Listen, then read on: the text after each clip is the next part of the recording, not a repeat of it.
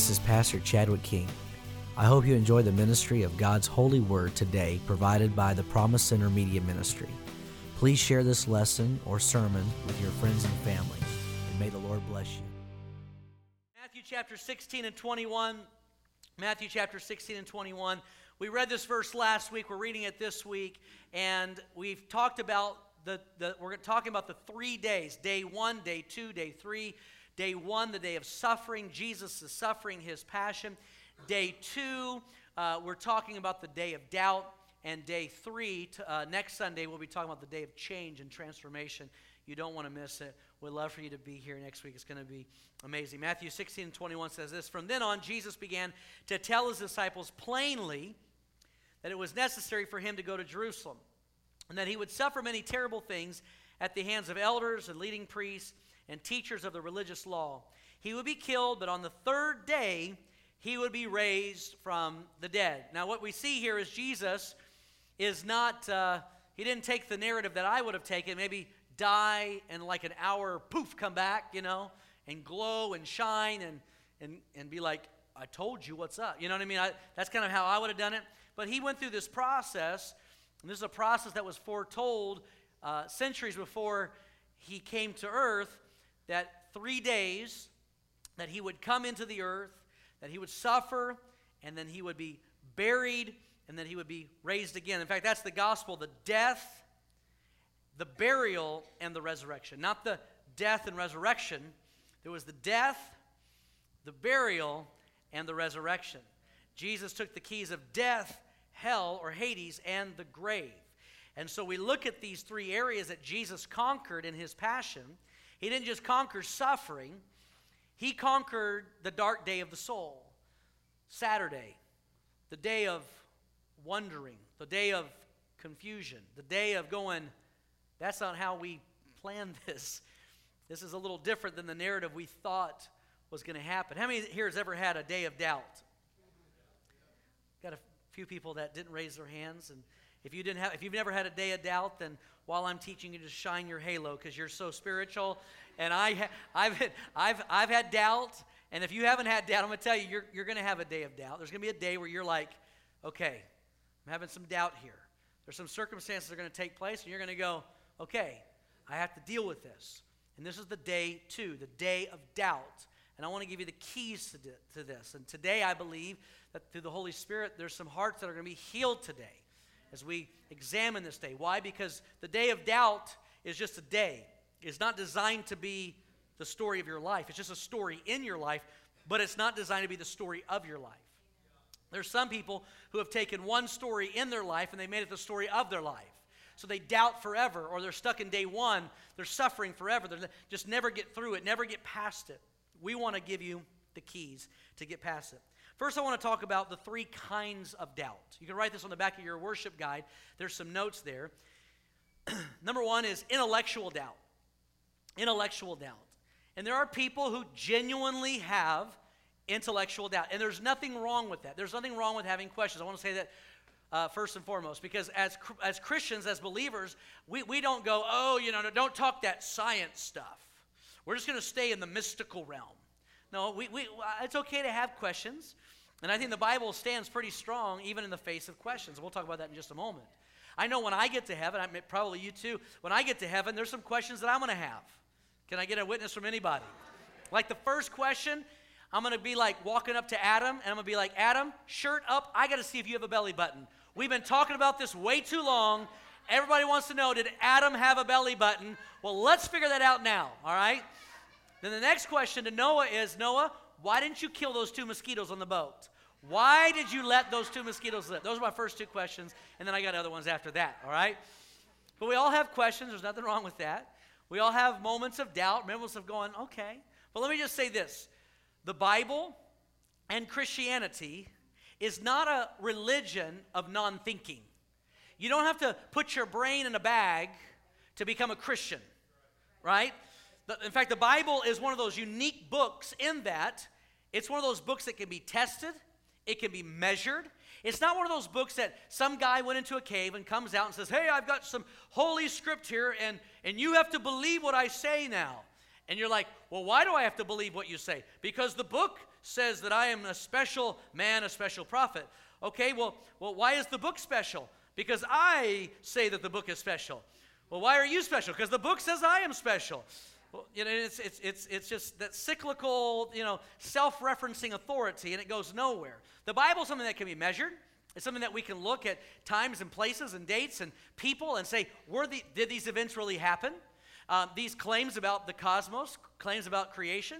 In fact, the Bible is the only holy book that claims that time, space, matter has a beginning, that it all began at the same time and place, and that God was outside of time, space, matter, energy, and creation when he created and it's the only one that claims that, uh, that the universe is being spread out. The bible talks about that, that god spread the heavens out like a curtain that the, the, the, the, the cosmos are moving out. And i can go on and on and on about science and there's so much in the scripture that, that points to those facts. In fact, um, other religious books talk about a static, a static universe, an eternal universe. Hinduism teaches a, an eternal universe that, that is static and forever. Well, we know that matter, time, space, and energy had a beginning, okay? The law of entropy, the law of thermodynamics. So we're not in competition with science. It's not like, yeah, you know, you got to believe in Christianity or science. No, no, no, that's not the fact at all. This is a thinker's religion. In fact, our faith is built an event that either happened or didn't happen. Jesus either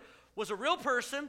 He either died and rose again or he didn't. And we can we have we have historical and we have biblical uh, narratives that can either support that or wash that away. That's the cool thing. We can it's measurable. So again this is a thinker's religion. This is not something that we have to put our brains aside.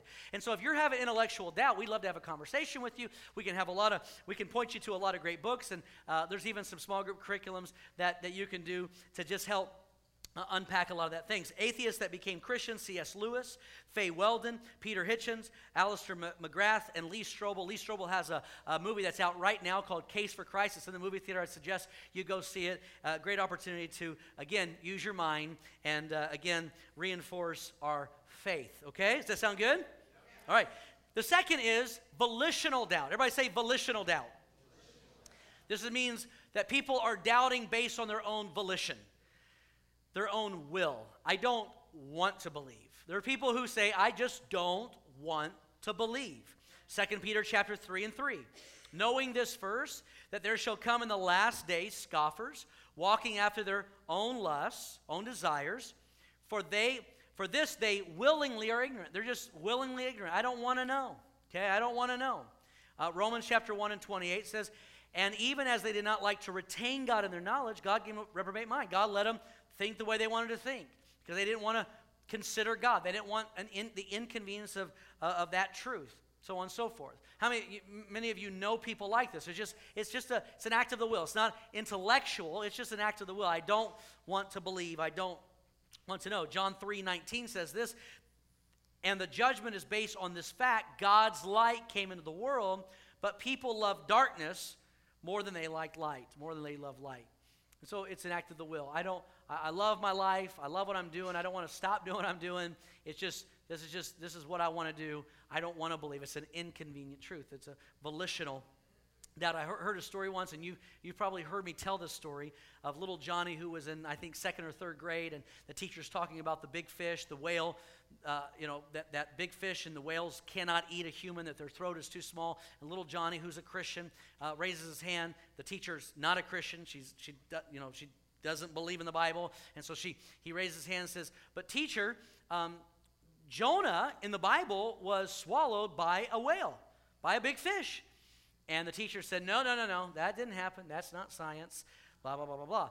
And uh, he said, No, no, no, it happened. It's in the Bible. I, da, da, da. And so they had this little conversation. So he finally put his hand down. She keeps teaching. And so he was thinking about it. He goes, You know what? He raised his hand. Yes, Johnny. He says, he says, How about when I get to heaven, I'll ask Jonah how it happened. And at this time, now she's a little perturbed and she's like, she's a little smirky. She said, What if Jonah didn't go to heaven? Then Johnny said, Then you can ask him. so there, there's just, there, terrible joke. I know, I know. But little Johnny, little Johnny, okay. Volitional doubt. You know, just, I'm not, I'm, I'm not going to hear it. I'm not going to hear it. Now, the third kind of doubt is the kind of doubt that you're really going to come across uh, most in life. People who have doubts, it's not going to be because some new science breakthrough and they go, oh, we've proven there's no God. The more science has discovered, the more it points to a creator. People, they go, you know, there, there are scientists now that are writing and saying, hey, um, there's just no way the, the, the, the, the age of the earth, there's just no way that, that, that the timeline would have enough time for DNA to do what it needed to do to morph and, and, and change into what we have now and, and to mutate, et cetera, et cetera. There's no time. So now many scientists are moving away from that, saying that the earth was seeded with DNA, so on and so forth, because it's just, it's just, not, it's just not working within the, the worldview and the, and the paradigm that they have. So there's, there's, there's, a lot of, there's, a lot of, there's a lot of people with doubts, but the number one doubt, the number one doubt is emotional doubt. Everybody say emotional doubt. And this is the kind of doubt that we're going to find on day two. This is the kind of doubt where you go, man, how did this happen? Why did God let this happen? Where you say, you know what, I, I, I thought there was a plan. I thought we were like boys in the hood, like Jesus and his, his disciples. And now Jesus has been executed on a cross. It's Saturday. Pilate just sealed the tomb. And this isn't looking good. And all my expectations of what Jesus was going to do, all my expectations of what was supposed to happen, have all fallen to the wayside. And I'm feeling frustrated and you can look at the story and you can see where the disciples? What happened on this day? They're distraught, they're confused, they're bewildered. They don't know what to do. They don't know if they're coming or going. There's emotional doubt. In fact, when Jesus was talking with Peter, and it took him a long time to break through, and they still didn't get it. Jesus said, I've got to go to the cross, I've got to die, be raised again. He told them all he told them over and over again they weren't getting it. But he finally said, I'm going to the cross, and Peter said, No, you're not, Jesus. And Jesus said, Get thee behind me, Satan. You're not speaking out of the will of God, you're speaking out of another spirit. He said this He said, In fact, you're going to deny me three times. And Satan has desired to get you. You're going to fail me on Friday, and on Saturday, Satan's going to come.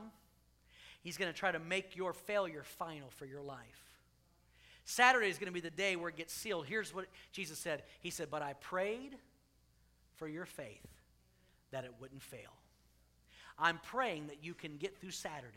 That Saturday will not be the end of your story. That you can get to Sunday because when Sunday comes, everything's going to change. You got to get through Saturday.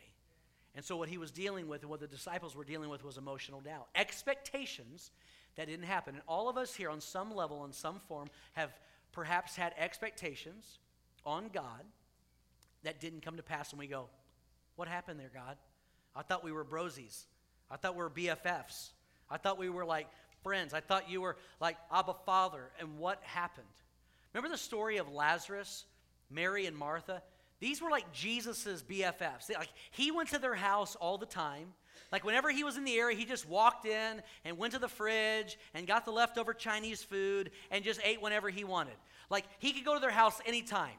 Mary, Martha, and Lazarus. And so Lazarus gets sick, and you would think, like being BFFs, which is best friends forever, okay? For those who don't know, for being best friends, like, like Jesus would have been like, hey, by the way, in a couple weeks you're going to be getting sick, so um, this is called penicillin. Uh, go ahead and take that. Or, or something, you know, like, like, like he could have just circumvent that. Why, why do we have to have this experience anyways? Like, Jesus is my friend. Why didn't he just, why don't we just circumvent the problem altogether? Not only does Jesus not do that, Jesus hears that Lazarus is sick, and guess what he does? Nothing. He waits till his best friend dies. And then his best friend is buried.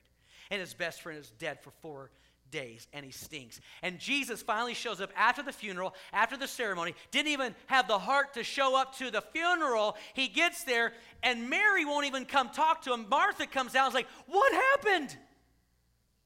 Like I let you sleep on my couch, man. Like we're supposed to be tight, like like homies. Like we had the handshake and the fist bump and the, you know, we had all that. We had the friendship bracelets we made for each other. Like what? Je- Jesus? Right? And, and, and, and Jesus says something interesting. He says, I am the resurrection and the life. The resurrection is not something, the resurrection is someone. Life The life is not something, it is someone. Jesus said, I am the resurrection, I am the life. I've come at the perfect time. Even, it, even though it didn't play according to your rules, I came according to the plan. Can I get a good amen? amen? And this is where a lot of us are. We're in that liminal space going, Why, God? Why'd you let this happen? Why didn't you stop that from happening? Why this? Why that? Why that? And that emotional doubt. We feel hurt. We feel lost. Can you imagine John the Baptist, who is Jesus' cousin? All right? If anybody should get a visit, it should be John the Baptist. John the Baptist is the guy who not only is Jesus' older cousin, he's the guy who baptized Jesus, saw the, the dove, heard the voice, all that said, Jesus, you increase, I decrease. Uh, all my followers follow him. I mean, he really set the stage for Jesus' ministry, got it all ready, got it set up. And now John the Baptist is in prison awaiting capital punishment. Nine months later, he's going, Where's Jesus? Guess how many times Jesus came to visit him doing the jail ministry? Zero. So John is looking through the prison bars going, Hey guys, go ask Jesus, Are you the one? Or should we wait for another? Emotional doubt. This isn't playing out the way I was hoping. Like, like at least get me, at least like dun, dun, dun, the cape and fly over and burst the walls out. Let me go. I'll just go to Egypt and, and, and get a little pad and, and, and just hang out there. Just, just some other kind of, what's, I mean, come on, this, is, this has got to end better than this. We're related. Look at what I did. And this isn't working out the way it's supposed to work. And maybe you've been there. You're like, this isn't working out. Like I got this, I, I, I, I, I drank the Jesus juice, and I thought everything was going to be okay. And I thought life was going to, like, like miraculously, like all become better and like easier. And now it feels like there's a tension. It feels like I even got a little rougher. Jesus got baptized, and immediately he's tempted by Satan in the wilderness. It's like, what's going on here? This is what I signed up for. And there's a lot of you who have unmet expectations and emotional doubt. And you're stuck in day two going, God, I don't get it. You know what's frustrating sometimes about this scenario? It's not that God doesn't, it's that you know that God could, and He doesn't. You know He could do anything. You know, he could blink his eye and everybody be healed. You know, he could you know, snap his feet and. But why doesn't it work out that way? Let me give you a couple of things that are important. How to survive the day of doubt. Number one, you've got to trust, write this down, trust God's plan. Do you know that the plan is bigger than the man? From the foundation of the world, Christ was slain. Like those three days were not like something that Jesus like, hey, I got an idea. Been here a while, thinking if I go to the cross and they bury me, I may just come back from the dead. This is not like some arbitrary like, like idea. Like this is the master plan. The plan is even bigger than the man. And the issue is we don't see the plan, and so we can't understand how it all works, but here's what we can understand Romans 8 and 28. I love this verse. And we feel that all things God, with all things, we, and we feel that in all things God works for the good for those who love Him. Is that what it says? No, not feel, no. Because you're going to feel a certain way. You're going to feel like, where is God? on Saturday, you're going to feel like, like everything's shut up and shut off and, and everything's gone and everything. You're going to feel like you're all alone but you have to go back to knowing there's a plan and that all things work together for good to them who love God, to them who are the called according. Nothing can happen unless it's a part of the plan. That's hard. That's hard to digest. Turn your neighbor and say, "What I feel ain't always real." And you gotta, you gotta, you gotta do that little I, I don't, Joe, you didn't do it. I'm going to wait for you to do it. I, I, I need to see everybody do it one more time. What I feel ain't always real. There we go. All right. I refuse to be a slave to my emotions. Hey, we don't feel our way into right actions, we act our way into right feelings. You see, you see what I'm saying? Like, like if, if, if every time you didn't feel like God was for you and you just push the eject button, you'd get nowhere in life. It's not about feeling, it's about knowing. You know what? When I don't understand, I know that everything's working for good.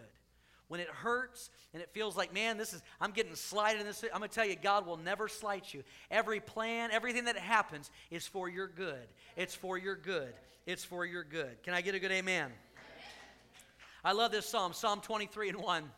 Psalm 23 and 1. The Lord is my shepherd. How many many's heard this psalm before? Most of you can quote it. I lack nothing. He makes me lie down in green pastures. He leads me beside quiet waters. He refreshes my soul. He guides me along the right path for his name. It's like a Karen Carpenter song.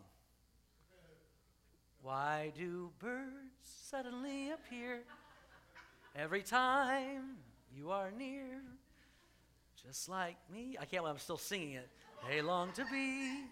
Say, like nothing in green pastures. And then it says, He guides me on the right path. Now, here we go. We're on the right path. You ready for the next verse? here we go. Even though I walk through the darkest valley. Wait, I thought I was on the right path. Yeah, you could be on the right path and still be on the darkest valley. But I thought, but I thought we were on the right path. Yeah, it, it's the right path, but He's leading you through something. This valley isn't your destination. It's just the path to Sunday. You got to get to the other side. Watch what it says here. I will fear no evil. Why? For you are with me. How do I know? It's dark. We're in a valley. I can't see my shepherd. That's okay. Your rod and your staff, they comfort me. Why am I comforted? Because it's that rod that's guiding me. I'm, I'm, moving the wrong way, and he, he taps me, and I go back this way. And He keeps me on that path. And you don't even realize but the Holy Spirit's been guiding your life, and you've been going through a va- You're like, I'm all alone. And the shepherd's like, You're not alone. I'm right here. You think you're alone? You're not alone. His staff, his presence, His power, His authority has been with you the whole time. And you're like, I did it all by myself. And God's like, Sure, you did. I, I didn't even, I, I, got through it, God, all by myself. Sure, you did. It's like when my, my, my little kids, they, because a couple years ago, Jude comes in, he's like, Look what I did, Dad. And the painting was amazing. I was like, This kid's amazing. We finally got one that's going to like be able to support us when we're older. And so I did a little investigation, and the painting that he did, it was just wa- the water thing, where they just put their thing, you know, put the brush in water, and they just basically put water over, and all the colors come out, right? I was like, oh, okay. That's how it is with God. Like, like all we do is just add water, and He does the rest. And we're like, well, look what we did, God. God's like, great job. Awesome. He was there the whole time. Amen. Isaiah 55 and 9. For as the heavens are higher than the earth, so are my ways higher than your ways, my thoughts higher than your, th- your thoughts. So here's what he's saying He says, Can you understand the cosmos? Can you understand the, the, the universe? He's like, as, as hard as it is for your brain to comprehend that, that's how hard it is for you to, for you to see the big picture. God takes into account everything. Like if you were to, like if we were trying to put our, wrap our mind around like how big the cosmos is, it, it's almost unfathomable. You know, the speed of light is 186,000, 186,000 miles per second. You snap your fingers, okay, snap. Light has traveled around the earth, or could travel around the earth about 10 times, okay? If you were to drive your car 60 miles an hour, never stop, to the sun, six, 96 million miles away, it would take you 163 years of nonstop to get there, okay? It, my wife is driving probably about 143 years to get there, okay? But light, by the, from it, when it leaves the sun to when it hits your face, eight minutes, okay? Eight minutes. Light is fast. 186,000 miles per second. One mile, excuse me, one minute, it travels 11 million miles. One day, it travels 160 billion miles. Watch this. One year, light travels an unfathomable 1 trillion, 865 billion, 696 million miles. That's one light year. That's in the trillions, almost 2 trillion. The universe that we know of, 46 billion light years in radius.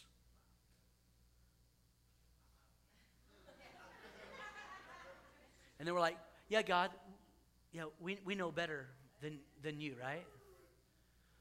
Like, like, hey, God, I got an idea. Like, like, we could come up with an idea that God hasn't already thought of. Hey, God, what if you, you know what I mean? Like, we have to trust God's master plan. Number two, you can write this down. You got to discover God's purpose. Let me just tell you, there's a purpose to your pain. There's a purpose to your pain.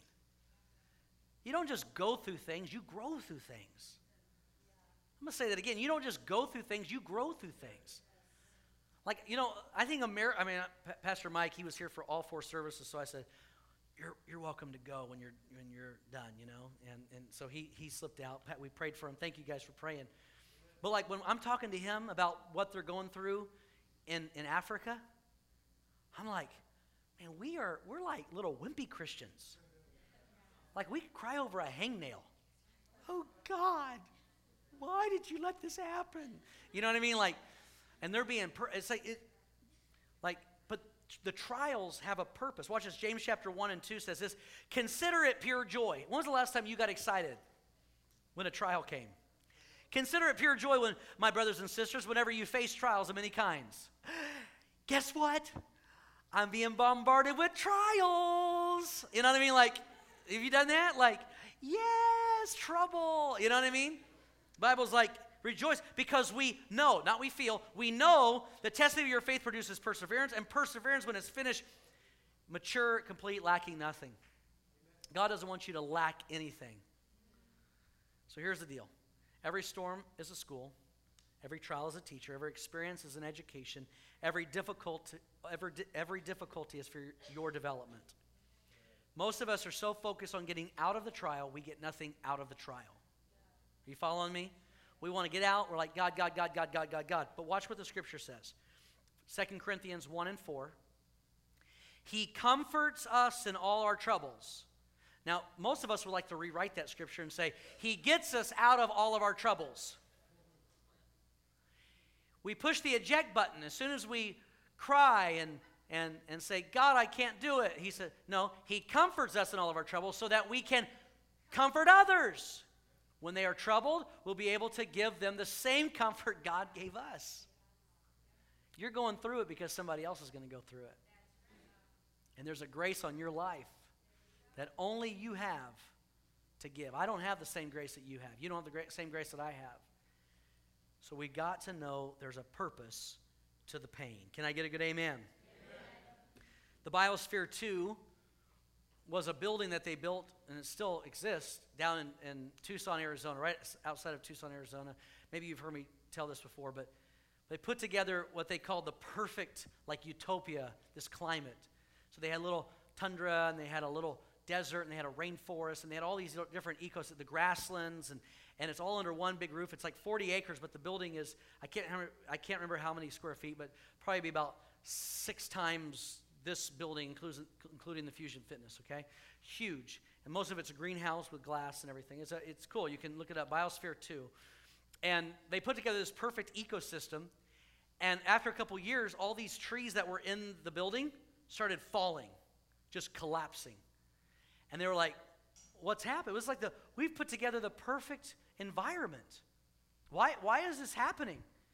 And so the scientists come in, they go, they start looking and they're like, we can't figure it out. Like there's like there's no bad bugs. So this is a perfect sterile environment and perfect water and perfect this. And finally, one of the scientists walks in and he goes, Wind.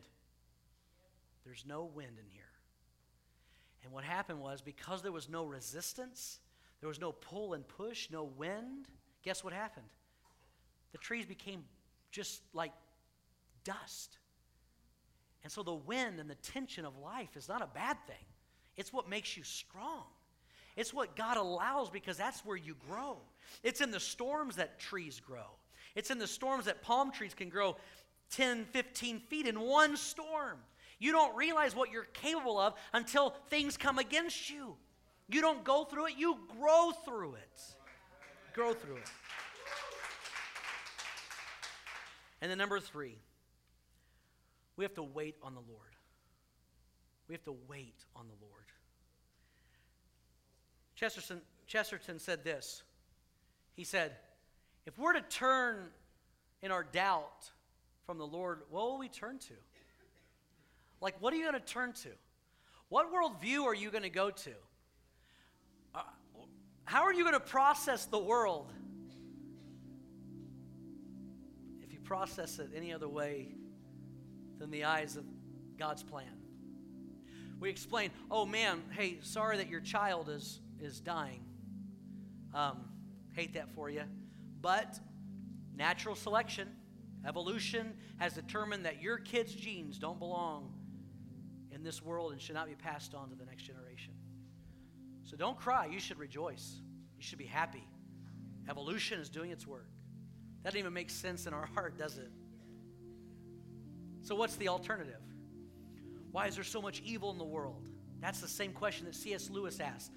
If there's a God, then why is there so much evil? But he walked that out and he said, Well, what is evil if there's no God? We're no different than viruses and mo- uh, bacteria come and hurt someone or kill someone. There's no difference than, than anything else.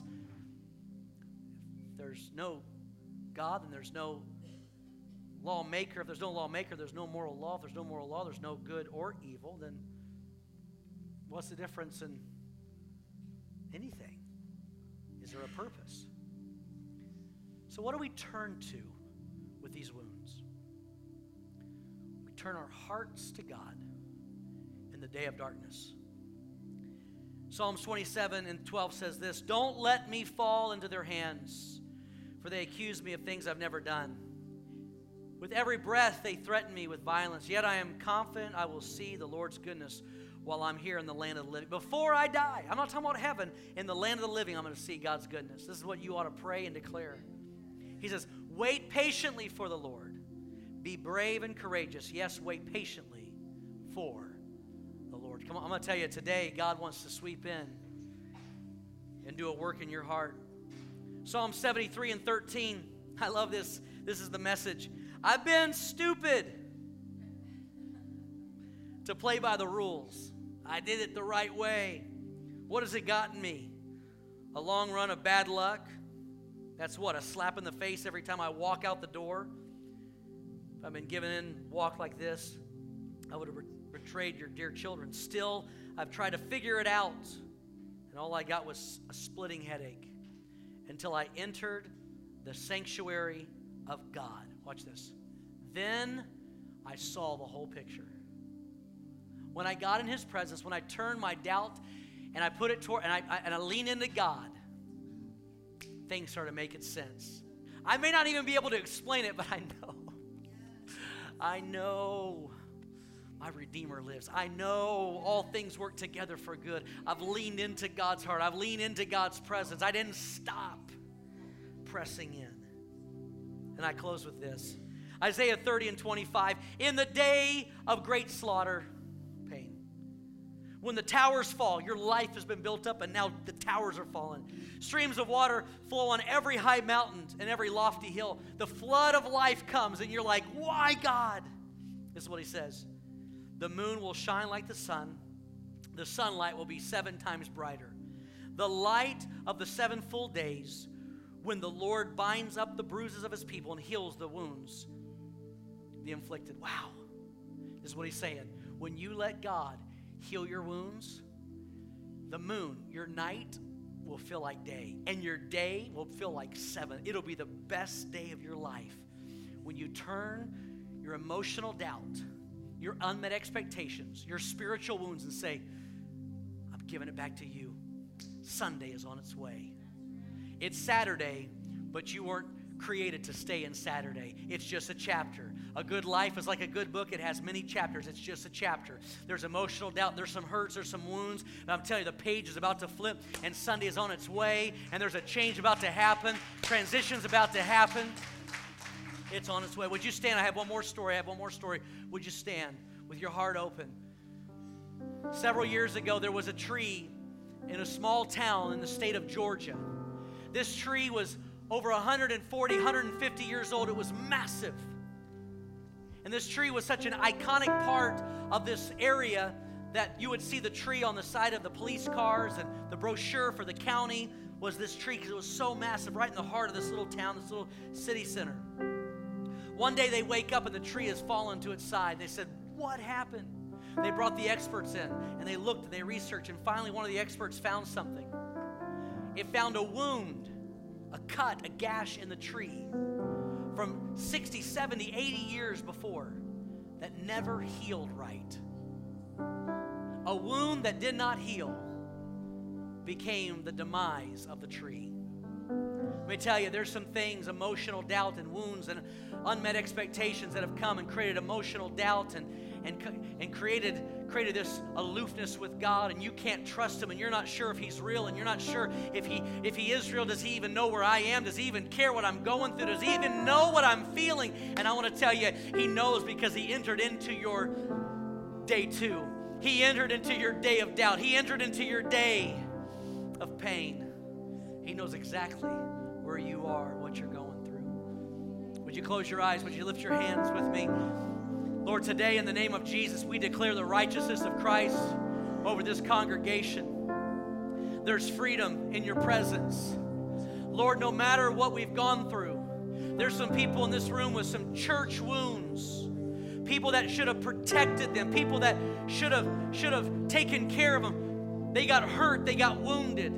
There's people in this room that had expectations for family and friends, and, and they've got so many wounds deep in their heart that they don't even know who to trust and if they can trust ever again. But Lord, your spirit is moving through this house, and there's a healing coming right now. As we turn our hearts to you, not away from you, but we turn our hearts to you, Lord. You're transforming us. You're changing us. Our day of doubt is about to be a day of resurrection, a day of change and transformation. This day was not designed to last forever. I'm going to ask our service pastors and our prayer team to come forward. Our worship team is going to be leading us in song. You're welcome to come forward, and our prayer team and service pastors be happy to pray with you. If you want to stay in your seats, you can just worship there. If you need to go, you can quietly be a good neighbor, slip out. We, we get that, we understand that. But I really believe that in the next few moments, God is going to heal some hearts that have been wounded, some emotional wounds and doubts that have kind of stayed deep in your heart that you've never really uncovered, you've never unpacked, and you've never let God step into and.